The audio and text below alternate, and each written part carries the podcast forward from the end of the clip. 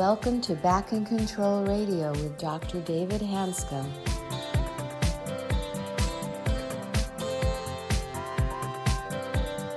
Hello, everybody, and welcome to another episode of Back in Control Radio with Dr. David Hanscom. I'm your host, Tom Masters, and our guest today is Charlie Merrill. He's a physiotherapist based in Boulder, Colorado, using mind body strategies to treat acute and chronic pain symptoms. In addition to working with clients, he teaches clinicians and also works with Lin Health to help normalize, scale, and increase access to treatment strategies based on the idea that emotions manifest in physical symptoms. Welcome. Thank you, Tom. Charlie, welcome to the show. You know, I've seen your name off and on forever. I'm not sure we've actually ever officially met, but anyway, in these days, Zoom is, I guess, officially meeting. So, uh, welcome.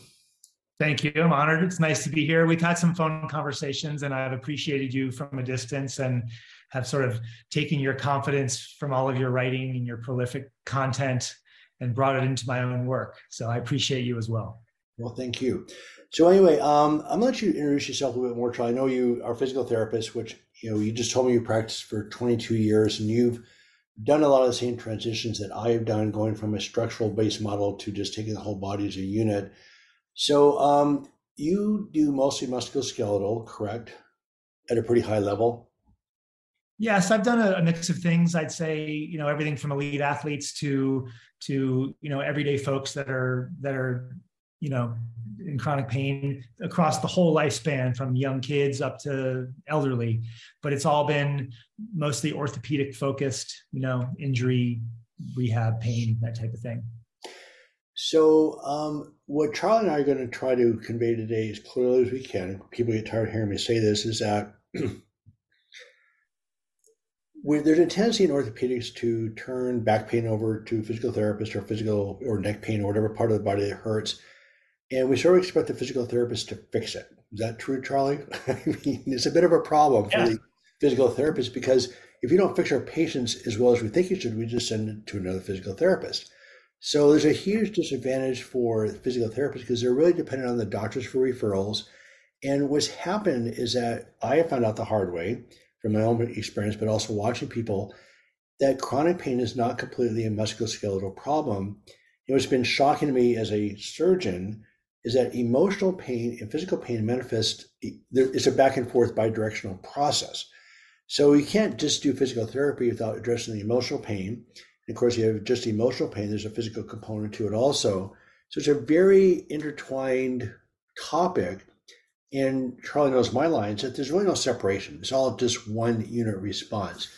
So, Charlie, how long did you do sort of traditional physical therapy?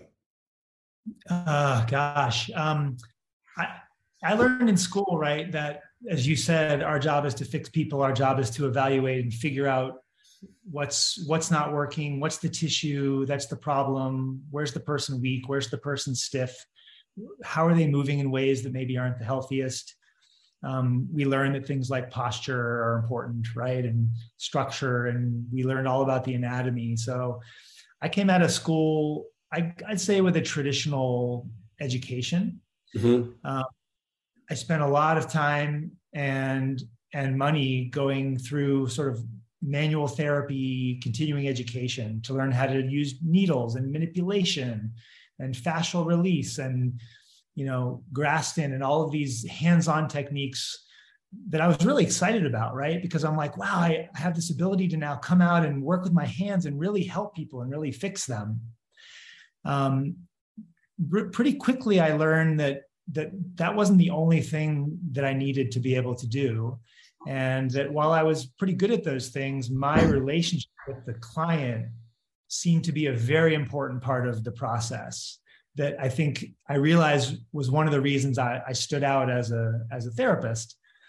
So at, at, a, at a very basic level, being able to be optimistic and hopeful and help people reduce their fear and uh, remind them that that they heal.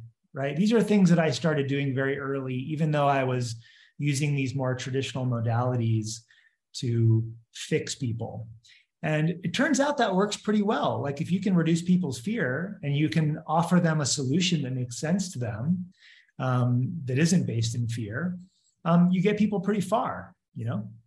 Well, it's interesting, so, it's interesting that you say that because the data now shows, I didn't know this, I don't think either one of us knew this 20 years ago, but it shows that fear of pain actually inflames the nervous system and the pain actually increases.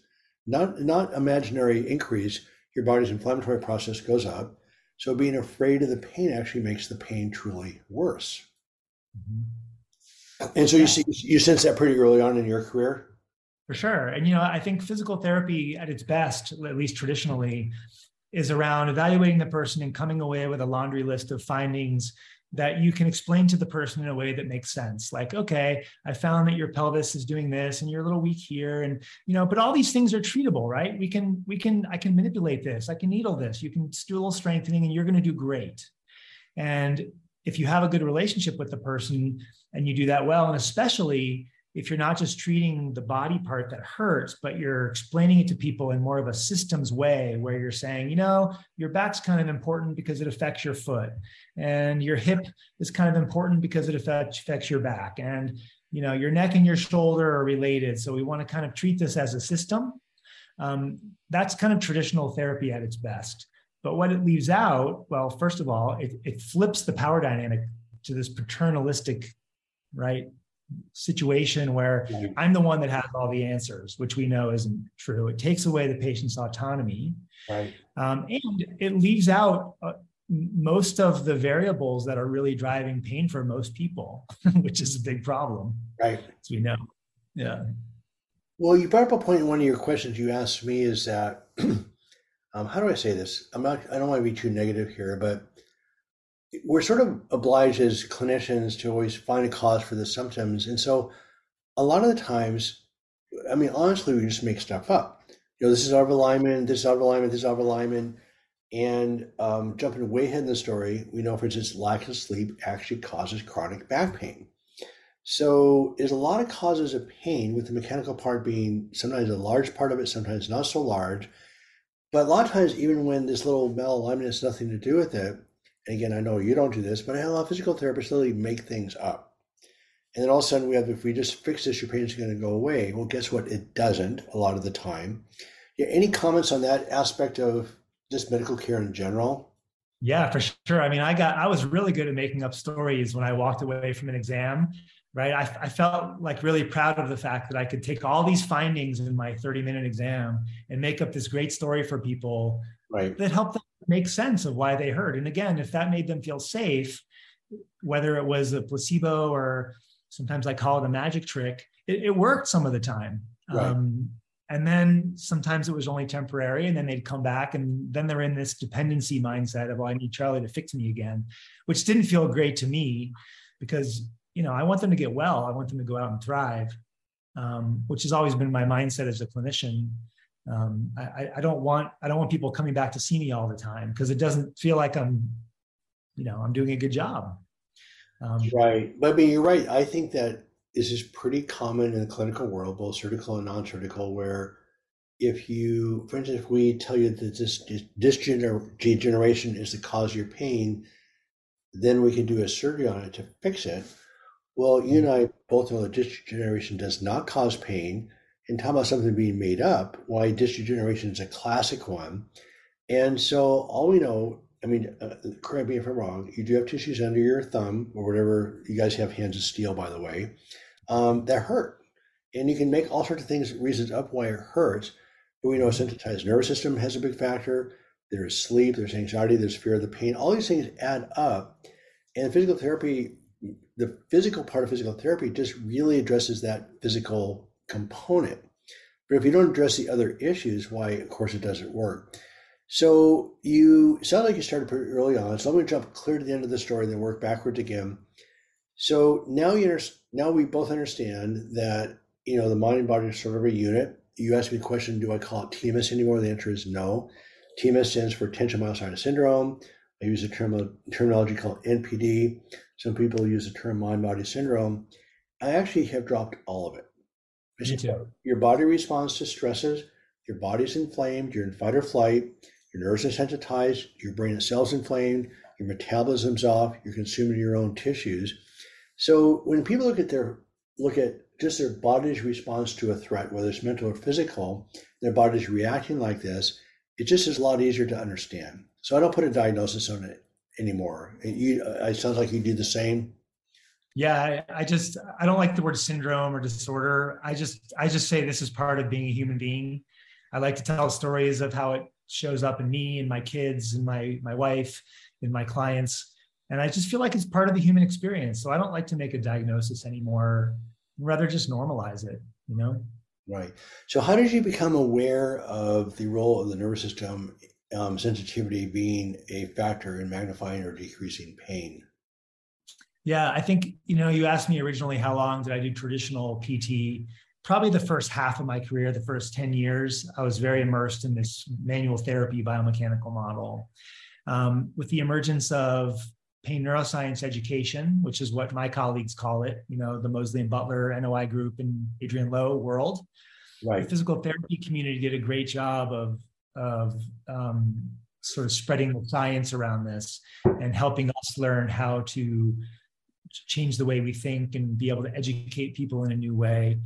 Um, I realized pretty quickly, though, that that fell short of actually doing the work of helping people, you know, get well. Um, edu- as I say, education gets people to the starting line, but it doesn't help them actually do the work of healing or unlearning symptoms or whatever you want to call it. So I, I started with this sort of movement in pain neuroscience education, and then very quickly, as I started to learn from you and Howard Schubiner and Dave Clarke, um, and I got courage around this, I realized that I had to unlearn a lot of what I learned in school to be able to do this well. I had to let go of a lot of stories, I had to bust a lot of myths. And I started to connect with this community of clinicians that was already starting to do this.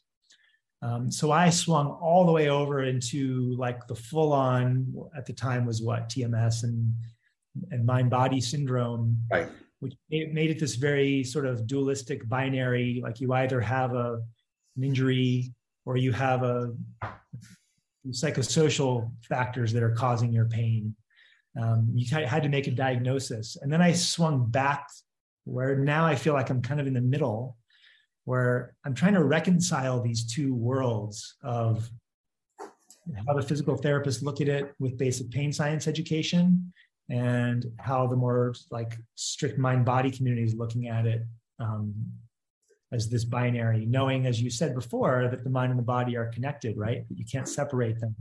And so, how do we we really do this well with fidelity to all these ideas that we now know are so important? So, I give lectures to both physicians and physical therapists, mostly sometimes chiropractors, about how to enjoy managing chronic pain and I'll ask you a leading question here is that, you know, if you're doing just physical therapy, when there's a neurological slash sleep component to it or something else going on, it's very, very frustrating. Conversely, when you actually can listen to your patients, they feel safe with you, you reassure them, um, you teach them the aspects of pain, actually address those. Um, it's incredible to watch people heal. So, what becomes normally a source of frustration becomes to me, as one of my friends put out really clearly, I just get really energized by my patients getting better. I, love the way you said that. I teach people how to enjoy helping others heal their chronic pain because it really does feel that way when you make this shift. It's really difficult to to to to, to encourage physical therapists, chiropractors, body oriented clinicians to let go of this old model.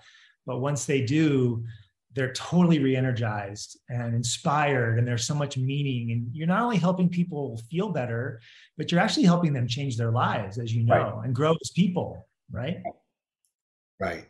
It's remarkable. So and then you know when i talk to every again any group i talk to is that the data shows that only about 20% of physicians are comfortable treating chronic pain and then less than 1% enjoy it but if you're not treating the right aspect of the pain, of course, it's going to be frustrating for everybody. So it happens, and so, you know, people in chronic pain get very frustrated because they're not being treated correctly, but clinicians aren't being trained very well. And then if you're really addressing a given patient with the wrong treatment paradigm, I mean, how can anybody be happy? Yeah, and then, as you as you said earlier, there are a lot of messages in this old right wrong direction so we feel like we're swimming upstream as clinicians trying to spread this word. Um, and at some point, I'd love to talk about Lin Health because as, as I realized that I couldn't scale what I did, you know, bigger than my clinical practice, it was very clear that um, I needed to sort of look in other directions, including teaching and and technology. And so, how do we scale this and make it accessible to more clinicians and to more people that are suffering in pain that aren't getting the right information? Right. Um, the Lin Health platform is, I think, hopefully an emerging way that, that that's going to be much more accessible. Jay, let's talk about Lin Health for a second. So let's back up just for a second. What is Lin Health? It's spelled L-I-N, correct? L-I-N dot health is a digital health platform that I've built with some of the sort of leaders in, in this in this world, some of the, the the best scientists and psychologists and physicians, and we're helping to to again make make this information and make the treatment strategies accessible and affordable to more people.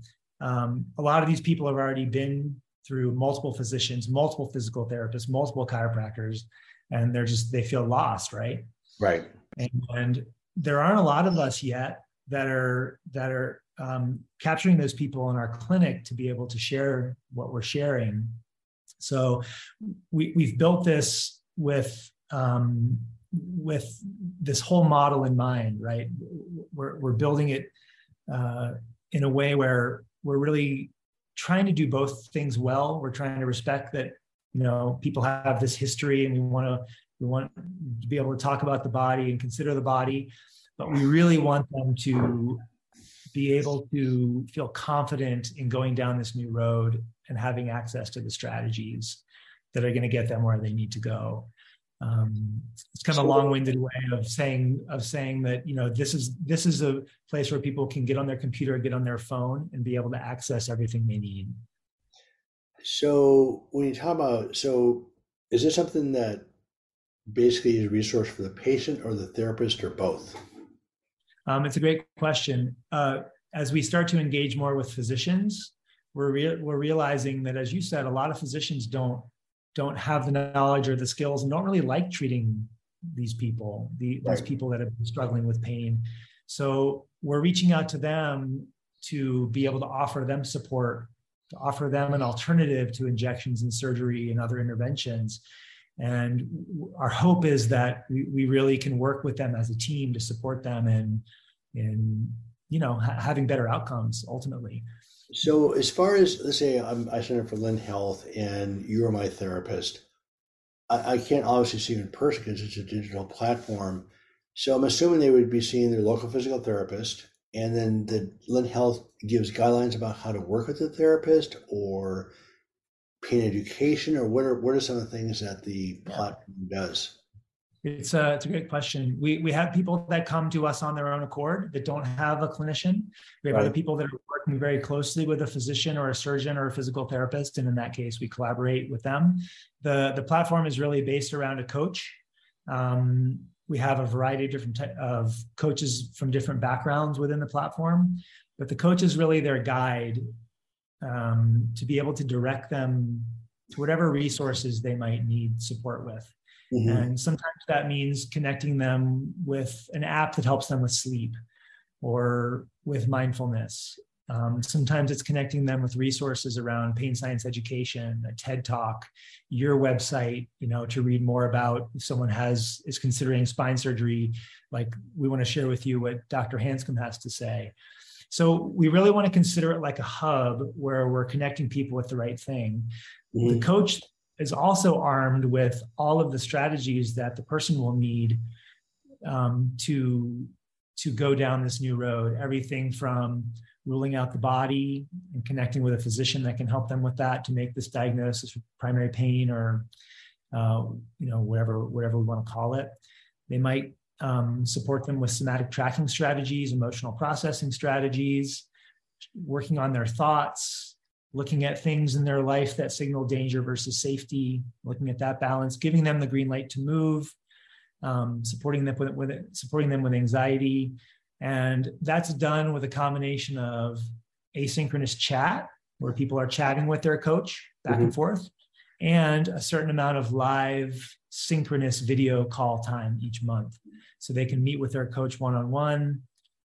Um, it's important to say that um, the members will start with a visit with a physician that can give them sort of a new opinion based on all of the other physicians they've seen mm-hmm. and work with their primary care doc or whoever whatever specialist they're working with to let them know where they are on this spectrum of do you have a structural problem? Are you dealing with primary symptoms that are strictly driven by the brain and nervous system or are you somewhere on this continuum? Um, and we like to say that no matter where you are on that continuum there's an opportunity to help you feel better so I'm to ask you a leading question here. So um, I, I know you see, I'm going to, I'm to say, assuming you see a lot of success. I mean, I know you see a lot of success.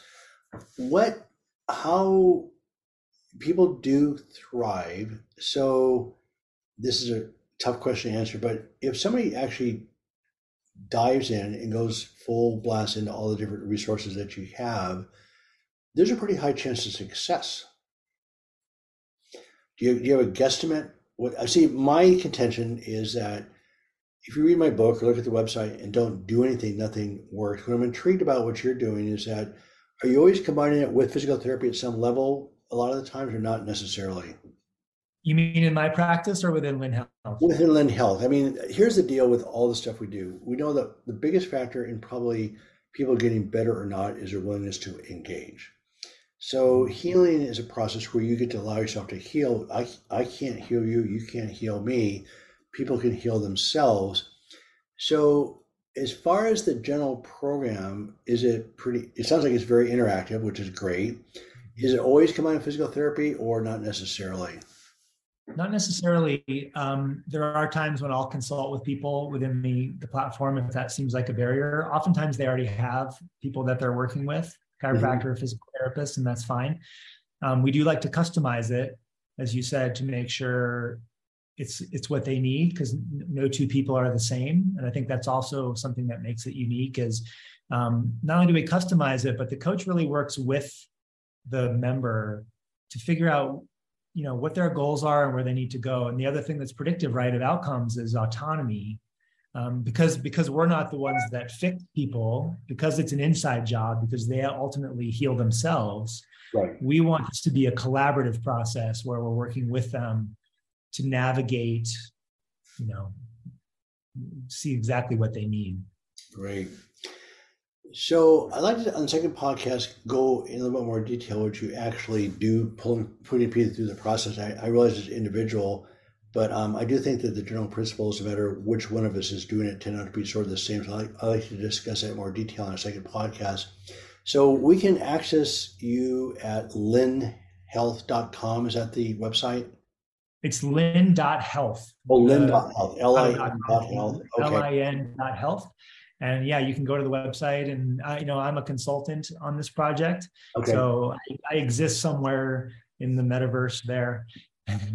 but once people get in there and they sign up, um, they have access to me and to know that I'm behind the scenes mentoring the coaches with a with a great team of clinicians and researchers that are really backing them up and and um, building this so that it's the most robust platform. You you asked about outcomes, and um, you know we're only uh, two years into this project, and we're learning a ton as we do this right. about how to continually strengthen outcomes. But when people engage and they get to the starting line with a little bit of a different mindset and a shift in belief, and they're ready to do the work, it's unbelievable. Yeah, the, the outcomes getting. Yeah, I mean, I agree. It is unbelievable. I mean, you know, as you know, I quit my surgical practice to do this. I've seen, as you know, you've seen many, many spine surgery failures in your practice. It's so hard watching people have failed spine surgery and as you know, a lot of those surgeries are being done on normally aging spines. So when you operate on a normal aging spine, you're not going to help somebody. It always hurts. And so watching that mayhem occur versus the successes that you see, it's just hard. It was too hard for me to watch. So um, anyway, um, anything else we should know as far as your resources? Um, any other resources that we need to think about? Um, you know, my clinical practice is mperformance.com, the letter mperformance.com. Um, probably half of my work. I also teach a course with Dr. Howard Schubiner called Beyond Pain Education, which people mm-hmm. can find on the website. And then I'm probably most active on Instagram, creating content there, which is at Charlie Merrill. Mm-hmm. I'm on YouTube as well, but Instagram has kind of become, since I only have so much time, it's right. become my focus of how I'm trying to like, you know, spread the word here. Yeah, you're a busy guy. Well, Charlie, thank you. And I'm looking forward to our next little podcast here. Thank you, David. Been enjoy talking to you. I'd like to thank our guest, Charlie Merrill, for being on the show today and for sharing the evolution of his treatment of chronic pain. I'm your host, Tom Masters, reminding you to be back next week for another episode of Back in Control Radio with Dr. David Hanscom. And in the meantime, be sure to visit the website at www.backincontrol.com. Thanks for listening today and join us next week for Back in Control Radio.